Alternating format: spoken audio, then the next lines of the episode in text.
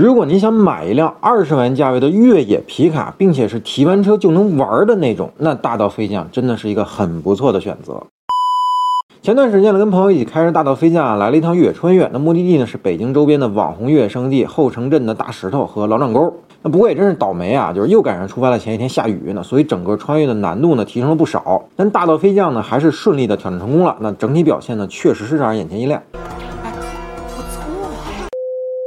OK，那咱们先来说说这款车的基本情况啊。就这个车呢，是国内著名的越野改装商运良和江铃汽车共创推出的。那如果您没听说过运良的话，那旅行的二七零夫妇您总该知道吧？他们当时开那两台白色的奔驰大 G 就是运良改的，那改装实力就无需多言了吧？那大道飞将都改装了哪些部分呢？那包括百路驰的 K 二轮胎、前后的金属杠和擦踏板，那底盘护板、K-Man 的氮气减震、T-Max 绞盘、射手猴等等这些。可以说啊，这套改装方案呢已经是很不错了。那只要不是非常极端的越野路况的话呢，都足够应对了。那城市路况里呢，2.3T 的发动机和 8AT 的变速箱的动力组合呢很够用啊。那无论是加速超车还是匀速续航，表现都非常好。那驾驶感受呢和一台 SUV 差不多，但有两个不足啊。那首先呢，就 K2 轮胎在车速超过80以后噪音比较明显，但这个呢属于为了性能做出的必要牺牲。还有呢，就是车辆的悬架在小的颠簸路面的时候呢处理的并不好，那传到车内的震动呢有些多。不过车辆的避震器呢有八段可调阻尼。但是因为行程时间紧张啊，我们并没有时间去调试。那也许调软了之后呢，会舒服一些。